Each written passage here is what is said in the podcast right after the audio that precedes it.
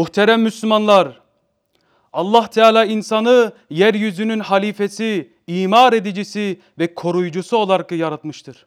Halife, yeryüzünü Allah'ın rızasına uygun bir şekilde imar eden akıllı, şuurlu ve güçlü bir varlık anlamını taşımaktadır.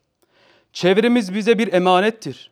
Bu sebeple fesat çıkarmamak, canlı ve cansız varlıklara zarar vermemek gibi sorumluluklarımız vardır.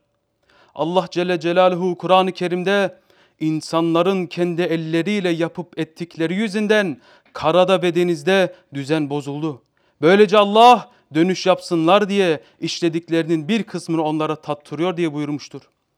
Çevre kirliliği konusu refah seviyesinin yükseltilmesi veya sabit tutulması gibi gerekçelerle göz ardı edilmiş bu durumda doğada dengenin bozulmasına yol açmıştır.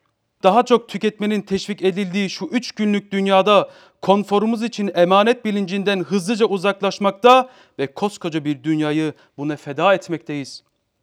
Kıymetli kardeşlerim, bu hesapsızca ve bilinçsizce kirletmenin neticesinde Dünya Sağlık Örgütü'nün yayımladığı rapora göre her yıl 5 yaşın altında 1,5 milyon çocuğun ölümüne neden olmaktadır. Dünya genelinde 5 yaş altı ölümlerin dörtte birinin hava kirliliği, kirli su ve yetersiz temizlik koşulları gibi çevresel faktörlerden kaynaklandığı belirtilmiştir. Aziz Müslümanlar, İslam dini sadece çevrenin korunmasını teşvik etmekle kalmaz, Müslüman bireylerin bizatihi çevrenin koruyucusu, kollayıcısı olmalarını da ister. İnsanlığa rehber olarak gönderilen sevgili peygamberimiz günahkar ve kötü biri öldüğünde insanlar, beldeler, ağaçlar ve hayvanlar onun şerrinden kurtulup rahata ererler diye buyurarak cansız zannettiğimiz varlıklarda bile bir şuur olduğunu vurgulamıştır. Yine Peygamberimiz sallallahu aleyhi ve sellem şöyle buyurmuştur. Rahatsız edici bir şey yoldan kaldırmak sadakadır. O halde insan her yerde ve her şartta başkalarını daha rahatsız edici şeylerden kaçınmalıdır.